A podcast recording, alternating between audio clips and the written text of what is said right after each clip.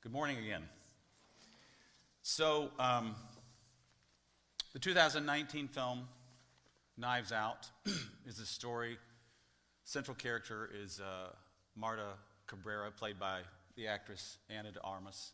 She is the caretaker for a uh, wealthy but rather dysfunctional family.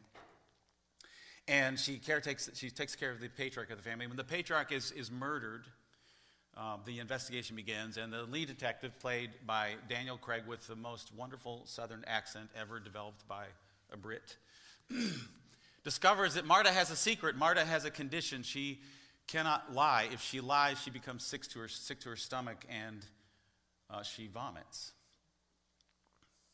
It provides some, for some interesting scenes and some comic relief, as you might imagine. But can you imagine? Can you imagine the reality that if everyone you knew, uh, every person, if they, if they had that condition, that if they lied, they would get sick and vomit? Or better yet, maybe we should all just have one of these. You'd, you'd always know when someone was lying, right? Because a study as uh, recent as 2009 said that men in the West, I believe, men in the West over their lifetime lie an average of more than 126,000 times. Women fare a little better, uh, a lot better actually. They lie just over half as much as men do over their lifetimes, but women live longer, so the average per year is better, so way to go, women. Another study suggests that we are lied to up to 200 times a day, and that we tell lies one to two times a day. That one may be a bit conservative. But you imagine if everybody had that malady, if we had that malady, you'd always know when someone was lying. It would sounds a bit messy. Like you might need to carry a mop and a bucket with you everywhere you go. Well, of course, it doesn't work that way for most of us. Most of us can go whole days without realizing we've been lied to up to 200 times. Most of us can get away with the one to two lies we might tell. And still, Jesus asks something more of us in the Sermon on the Mount. He wants us to be people of integrity, people of truth. He wants us to live lives a different way, to, to go in a different direction, to swim against the tide, to live into the kingdom of God kind of life that He provides for us, which gets us to our good news again. The life, death, and resurrection of Jesus empower us to live life purposefully and abundantly in God's kingdom here, now, and forever. And so now in the Sermon on the Mount, here at week six, Jesus jumps into some more midrash that he does. A midrash, you remember, is a, an ancient Jewish form of commentary on Scripture, particularly the law of Moses. And Jesus says this Again, you have heard that it was said to the people long ago, Do not break your oath, but fulfill to the Lord the vows you have made. But I tell you, do not swear an oath at all Jesus takes the law of Moses and he does some reshaping of it in the passage that follows, but this is where he gets it from. He gets it from two or three places in the Old Testament. Deuteronomy 23 If you make a vow to the Lord your God, do not be slow to pay it, for the Lord your God will certainly demand it of you, and you will be guilty of sin. That's one place. Another one is uh, Leviticus 19:12. Do not swear falsely by my name, God says, and so profane the name of your God. I am the Lord. That concern about profaning the name of God comes to us from the Ten Commandments. Exodus 20, verse 7 You shall not misuse the name of the Lord your God, for the Lord will not hold anyone guiltless who misuses his name. Old translations say, Do not use the name of the Lord in vain. To misuse the Lord's name is to use it carelessly. And uh, faithful Jews knew that you just didn't do that. So they would be careful not to ever say the name of God, the name of God being Yahweh, because they didn't want to accidentally misuse God's name.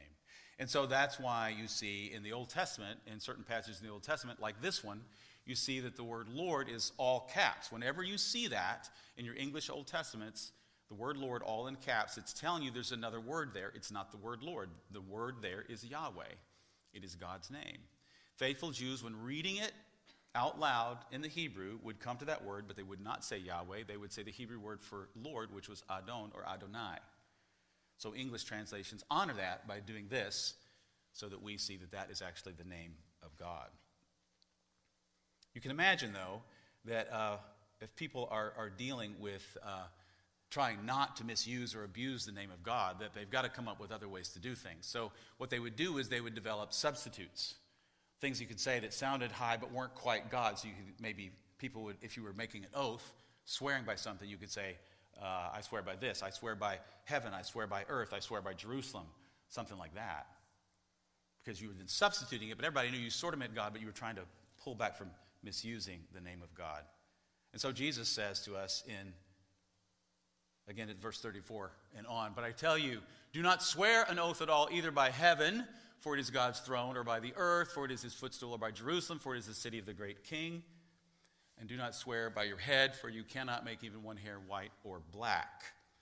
So here we have people trying to not misuse the name of God, trying to keep the law according to strictly just what the law says, and putting in substitutes. And Jesus says that doesn't work.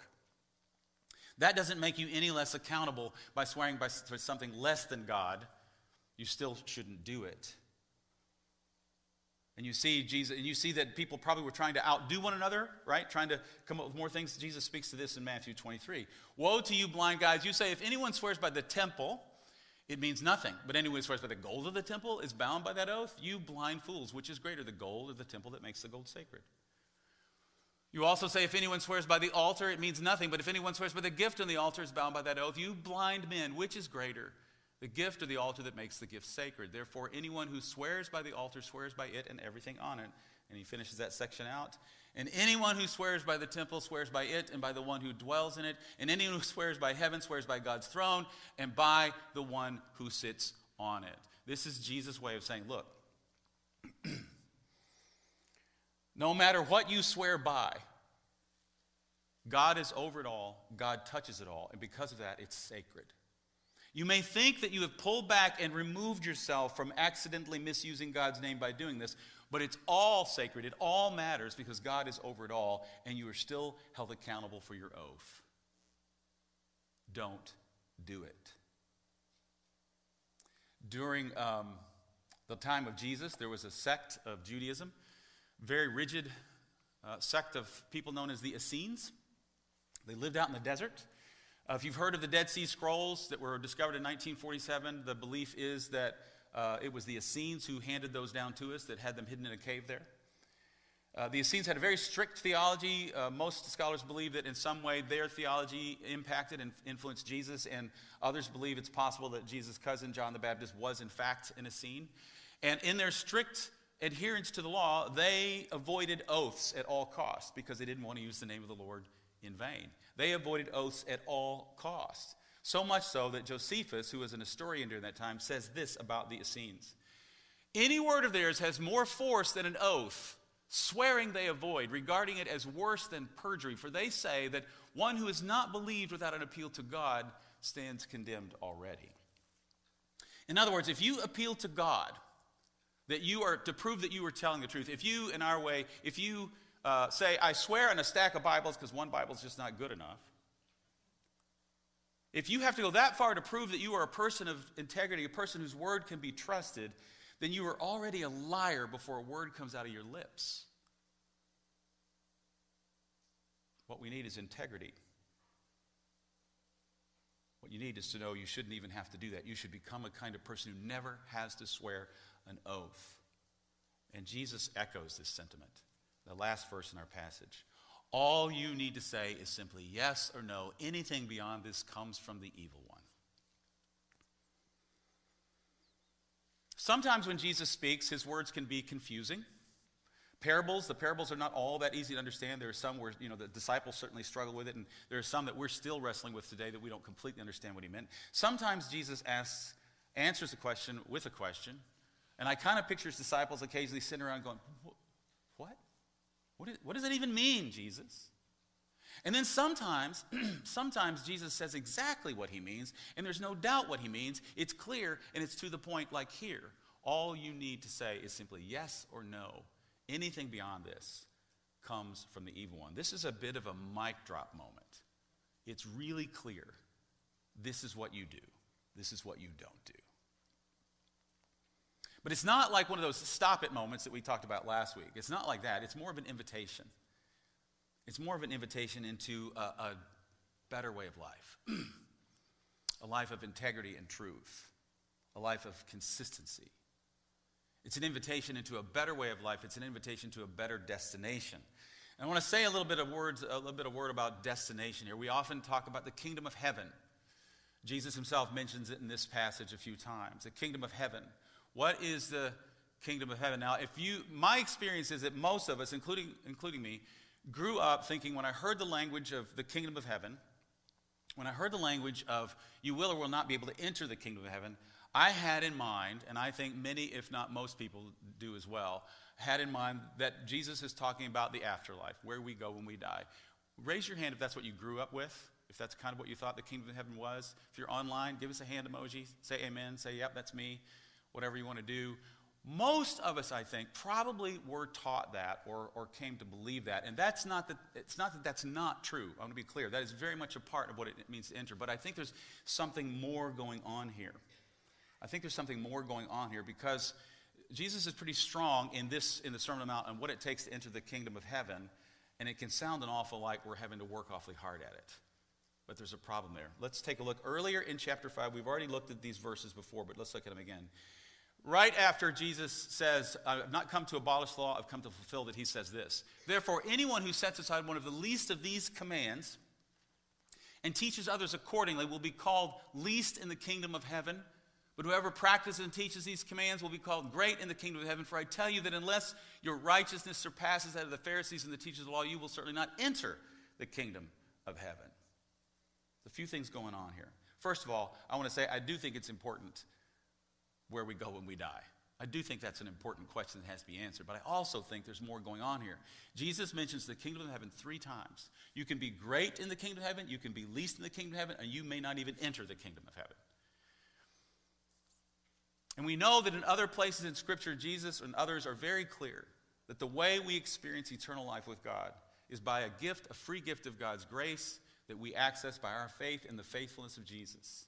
So I think there's something more going on here. And it has to do with the nature of the kingdom of God. The kingdom is here, the kingdom is now, the kingdom is ours. We have access to it now. I think Jesus is saying, look, if you want to enter into the kingdom of God now, if you want to enjoy and experience the kingdom of God life now, you need to keep these commands. You need to become the kind of person that does these things. In this context, you need to become a truthful person, a person of integrity. That is far better for you. Put another way, if we do not allow the Sermon on the Mount to shape us and to become a part of us, we will not enjoy life in the kingdom of God in the here and now. We will not even enter it. I am not saying you will not live with Jesus when you die. I am not saying eternity is not yours. I'm saying you will miss out now. But slightly a different way. Eternity in heaven is not in question, but heaven on earth is. Your promise of eternal life with God is not in question if you fail to keep the teaching of the Sermon on the Mount. But whether or not heaven can exist on earth in any way, shape, or form is. Because we pray, Thy kingdom come, Thy will be done on earth as it is in heaven, but we kind of have to cooperate with that. We kind of have to allow the will of God to be done in our lives too. Eternity, your eternity in heaven is not in question, but heaven on earth is. And why would you want to wait? If the life in the kingdom is about letting go of your anger and becoming a whole and more healthy person, why wouldn't you want to get rid of anger and hate and murder? Why do you want to become the kind of person, either through spiritual disciplines or therapy, who less and less struggles with lust? Why would you not want to become the kind of person who, who does the work to have a healthy marriage, or singles to be the kind of person who looks at other human beings in, as people made in God's image rather than as an object? Why would you not want to become a more truthful, trustworthy person in all your relationships? Why wait? The kingdom is now. And if you choose to wait, you will not enter into it. You will not experience it. You will not enjoy it now. And part of what Jesus wants us to do is to enjoy that life. I want to tell you about a podcast, uh, the Hidden Brain podcast. It's an NPR podcast. I put a link to it in the Bible app, live event. There was one they did a, a few weeks ago that was all about keeping secrets. And these were little secrets. They interviewed people. But what it did to the person who told a little lie and then had to keep covering that lie up and the impact it had on them. You see, not being a truthful person hurts you as much as it or maybe more than hurts anybody else. Why wouldn't you want to live into all that God has for you now? The life that Jesus wants, a life of integrity and truthfulness. There's no doubt that Jesus is talking about public oaths and public vows here, things we say to prove that we're telling the truth. I swear to you by God's throne, I pledge to you, whatever. He's definitely talking about it. But there's something more going on here. Because I think that, again, what Jesus is really after here is that we become kingdom people. That we become people who more and more have Christ formed into us, that we become people who value the ethics of the kingdom. That we gradually move more and more in the direction of being more trustworthy and more have more integrity and more truthful. Because it's better for us, it's better for the community we're a part of. and that's a possibility. To become a people who are truthful, people who do not resort to lying because it's a better way to get by. However, the reality is if we remain who we are, if we never take the steps to enter fully into that, that gift that is ours, to be able to be transformed, to move towards Christiformity, we will miss out on life in the kingdom now. And we're the ones that are hurt by that. Invariably, the question that comes up when we talk about truth telling is Are there times when it's best not to tell the whole unvarnished truth?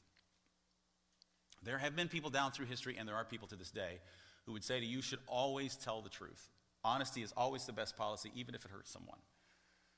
James Bryan Smith, in the book The Good and Beautiful Life, suggests that that is not the case. He has a caveat. he says, Look, the, the, the, big, the greatest commandment Jesus gave us was love of God and love of neighbor. And sometimes the most loving thing we can do for a neighbor is not tell them the whole truth when the truth would harm them rather than help them. You may or may not agree with that. But let me read to you his, uh, he calls these the limits of honesty because of love. Let me read to you the uh, passage, you can put it in context. While I am not advocating lying or deception, I believe that loving others, which is the highest goal, may involve not telling someone everything we think or know in every circumstance. it takes discernment and wisdom to decide when honesty is helpful and when it is harmful. Most of us can probably think of a case when someone told us the truth and it wasn't that helpful. We're going to need help in discerning. And to find that discernment and that wisdom, we need to lean into the discipline of prayer. We need to lean in and learn to listen to the leading of the Holy Spirit. We need to trust our own experience and gather wise counsel from others. You see, the goal in all this is not, again, as I've said all along, is not that we keep more laws, not that we don't sin. The goal is that we become the kind of people for whom life in the kingdom of God is second nature. Life lived according to the Sermon on the Mount is second nature. Christ is more and more formed within us to the point that we are now living our lives as Jesus would live them if he were us. And that's about transformation. But we don't engage in that journey of transformation. We don't enter into the kingdom and learn the kingdom way of life all on our own or in a vacuum. We have the presence and the power of the kingdom of God to assist us. And we have spiritual practices. And the one, if you're reading the book, The Good and Beautiful Life, the spiritual practice for this week is silence. Kim and I uh, keep about 10 minutes of silence almost every day. like to do more, to be honest, but it's not always easy to do it. We find it very transformative. Sometimes you hear silence and solitude together. I've put the whole thing in the Bible app, and I'll show you that in just a minute. But um, I was reminded of something this morning that Henri Nouwen, the late Henri Nouwen, said. Without solitude, it is virtually impossible to live a spiritual life. We do not take the spiritual life seriously if we do not set aside some time to be with God and listen to Him. Silence and solitude, sitting in God's presence in the quiet, is transformative. So, the spiritual discipline for this week is silence. I'm not going to tell you how to do it. I'm going to tell you it's in the Bible app live event. I simply took what was in the book literally and just pasted it in there. Because he gives several ideas for how you can observe silence this week. And if you've never done it, I especially invite you to try it. That's how you get to the Bible app if you don't have it. Another way that we can engage and respond to this, because if it's true, if it's true that God wants to make us into these kind of kingdom people, if it's true that there's, there's a kingdom life out there waiting for, if it's true that we have the power of the life, death, and resurrection of Christ to empower us to live this way, how are we going to respond? One is the discipline of silence, another one would be to observe a holy Lent, as we call it. In the past few years, we have in, had interactive Ash Wednesday service. Ash Wednesday is this week, it begins the season of Lent. This year, we decided to do it a bit differently. Uh, given the, the pandemic and all the things we have to adjust in order to make it uh, safe but also interactive, it's going to be all online. So if you show up here Sunday, Wednesday at 6, no one else will be here. uh, it'll, all, it'll launch Wednesday evening at 6 p.m. online uh, on Facebook and YouTube. I want to encourage you to be a part of that. It'll also be there after that if you can't get there right at 6 o'clock. Uh, we have worship kits for each household, one per household, please. So if you're joining us online, swing by the church in the next few days and pick up one of those kits. And uh, if you're here in the room, you can walk out in the lobby. They're in the, on the cart in the center aisle.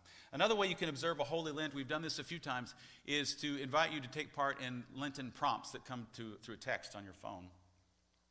And you get to that, and every year we have to explain over and over how you do it because people aren't used to doing it. But in the to part of the texting app, you put the number 81010 in the body of the text, you put at Lent ECC, and that will sign you up to get one on Ash Wednesday, and then every day, every weekday through Lent at 8 a.m. in the morning, you'll get a prompt for prayer, for reflection, something like that. People have found this helpful. I encourage you to do it. And then, as always, we have our kingdom conversations that we engage in at noon today, and we will engage in that uh, for about 30 or 45 minutes. And the best way to get to that, honestly, is to go to ecclife.net Look at the top of it's right there, I'm sure now already, a banner that says, click here if you want to join the Zoom conversation. We've been having some good conversations around the message, questions and answers, around other things that tie into that, and sometimes around the book, The Good and Beautiful Life. The other thing I want to say is we need to listen to the Spirit to be open to what ways we need to respond to this. I've given you some things. But what ways might God be calling you to respond? If it's true that God wants to make of us a kingdom people, if it's true that He's given us the power to do that, what, how do you need to respond to the Spirit? What do you need to do? Those were some ways you can do it. The other thing I want you to do is to ask the Spirit questions. Are there, is, there, is there some need to apologize to someone this week or this day? Is there some place you need to engage in uh, more confession and repentance and restitution? Is there Someplace you need to do that. Maybe there's someone that you've lied to in your own household and you need to, today or this week, spend time with them, confess that, ask for forgiveness, and try to move forward. Maybe you've lied in business or in the place of work and you need to set up a time to say, This is what I've done. I want to make it right. Maybe, maybe the way you lie is how you live your life. You pretend to be something you're not. Maybe you need to come to God and ask Him to help you with that. Maybe you lie to yourself you know you're not who you pretend to be. What do you need to do? Where do you need to make an apology? Where do you need to confess, to repent, to seek restitution? Where do you need to pray? What response is God asking for you? Now, if any of these, if you've never even entered into the kingdom before, or if any of these you want to help with, you want to have conversation about, you can email us at prayer at ecclife.net. That goes to the pastors. We will connect with you on any of these things. Maybe it's your first time to enter the kingdom. Maybe you're just struggling with how to move forward in your own journey of transformation. Whatever it is, uh, reach out to us. We would love to pray with you, love to help you get connected to some resources. Would you pray with me as we close? Good and gracious God, we thank you for the gift of the kingdom of heaven that is in our midst. We thank you for your promise, Lord God, to meet us where we are. We thank you for your grace that is there for us, Lord, that this doesn't depend on us doing it perfectly or even well. We thank you that you have a plan for us and a purpose for us. We ask, Lord, I ask, for wherever each of us are in this journey, God, that you would speak to us, that we would hear you, that we would respond to this good news and step out in faith. I pray for those who might be uh, worshiping with us today who have never entered into the kingdom, who have never responded to the call of Christ repented of sin and entered in. Lord, would you speak to them as well? And for all, Lord God, who need help, help them to find someone who can walk with them, pray with them, help them to find the courage to reach out and email us, Lord, that we could take a step further. And I pray, Lord, as we enter into the season of Lent, that we would all engage faithfully in reflection and prayer and repentance as you lead us. And may you receive all the glory, all the honor, all the praise. In Jesus' name.